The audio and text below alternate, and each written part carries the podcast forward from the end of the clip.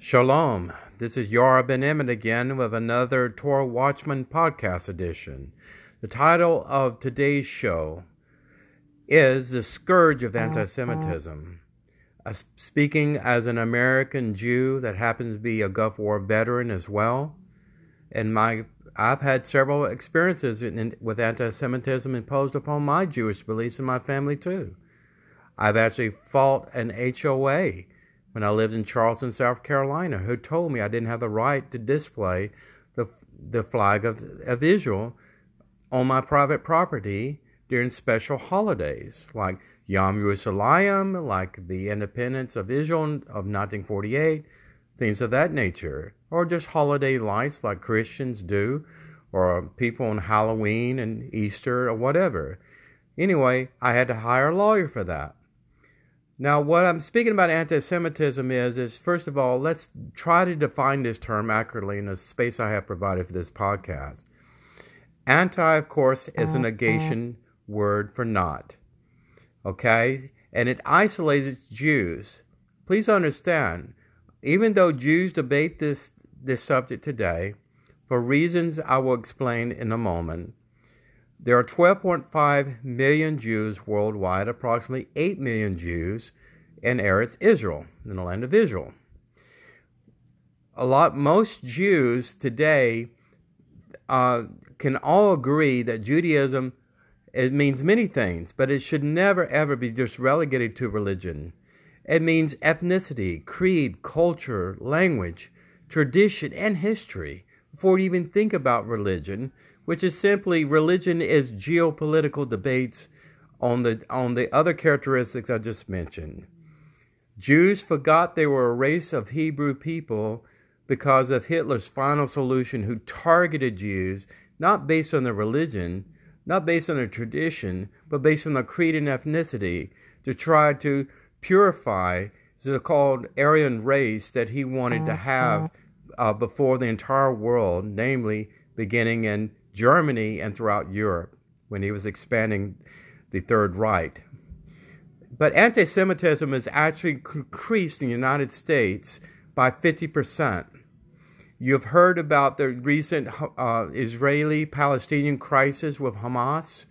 Again, Israel had no bones to pick at all with the, with the uh, Palestinians. That's how you pronounce in Arabic, okay? I'm not mispronouncing the word they had a problem with Hamas, the elected Islamic Sunni extremist terrorist organization that they elected more than twice, founded in Gaza in 2005. This is why so many Palestinians uh, everywhere in major cities, and I'm speaking mainly about Brooklyn, Fifth Avenue. Okay, this is Fifth Avenue. This is the major business area and, and Brooklyn and they were literally attacking Jews out in the street. They were throwing uh, Molotov cocktail bombs and other explosive ordinances. 22 or more people have actually been arrested for acts of domestic terrorism. I need to remind you that any kinds of act of hatred, of violence, of violence intent, painting swastikas, on the on the buildings of Jewish schools and synagogues and other facilities is considered hate speech. Even though speech is enshrined in our Constitution, and freedom of speech should not be infringed upon. But anything that's taken to the level of hatred, where you go and target people based on their race or creed, is clearly against the Civil Rights Act of 1964 and 1967. Anti Semitism, folks, means that you are targeting people based on literally the length of their noses, the, the largest, the diameters of their eyes, the sense of them looking Jewish, Oh, you heard they had Jewish grandparents. In Hitler's time in World War II, all you had to be is a grand have a grandparent who was Jewish, then you would be sent to the gas chambers.